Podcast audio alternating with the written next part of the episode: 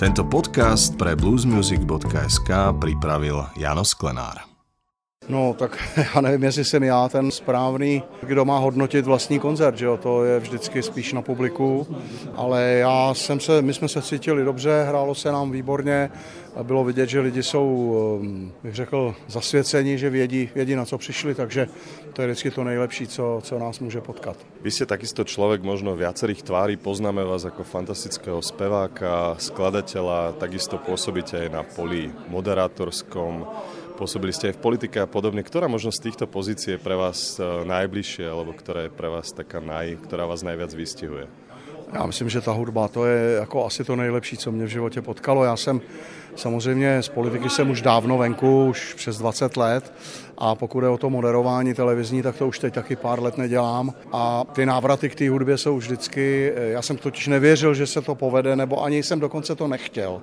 Hlavně proto, že ten čas běžel a já jsem byl 10 let mimo a všechno se změnilo a já jsem prostě měl takový strach, že, že budu zklamaný, protože už na mě nikdo ne, nečeká, logicky.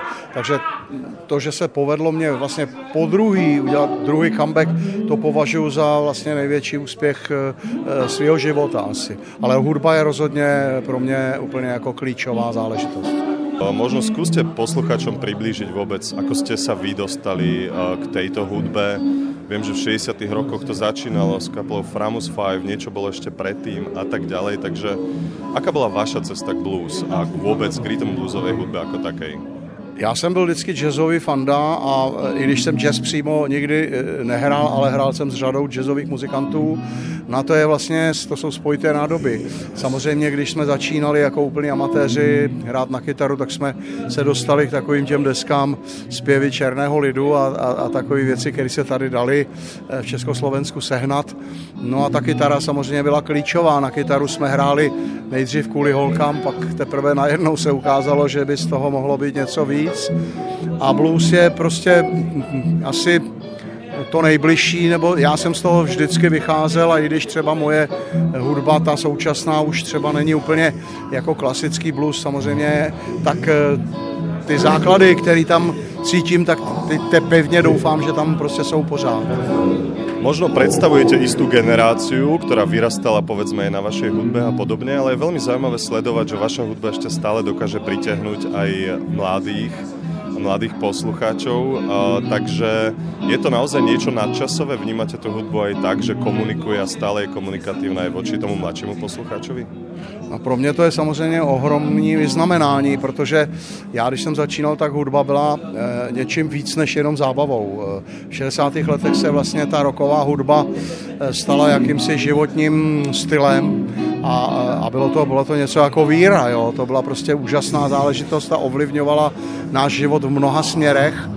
Eh, samozřejmě myslím si, že ta současná moderní hudba už zdaleka nemá takový dosah, protože je kolem nás tolik jiných věcí, eh, ať už těch faktických nebo těch virtuálních, že prostě hudba nemá tuhle roli. Tak pokud ta naše hudba stále ještě mluví i k mladým, eh, tak se ukazuje, že to je, že, že to je skutečně živý a že je to to pravý vôbec eh, trio Androš Hrubý Prokop hovorí uh, samé za seba. V rámci vašej spolupráce stojí ešte niečo pred vami? Plánujete prípadne ešte si spoločne sadnúť do štúdia? Máte aj takúto ambíciu?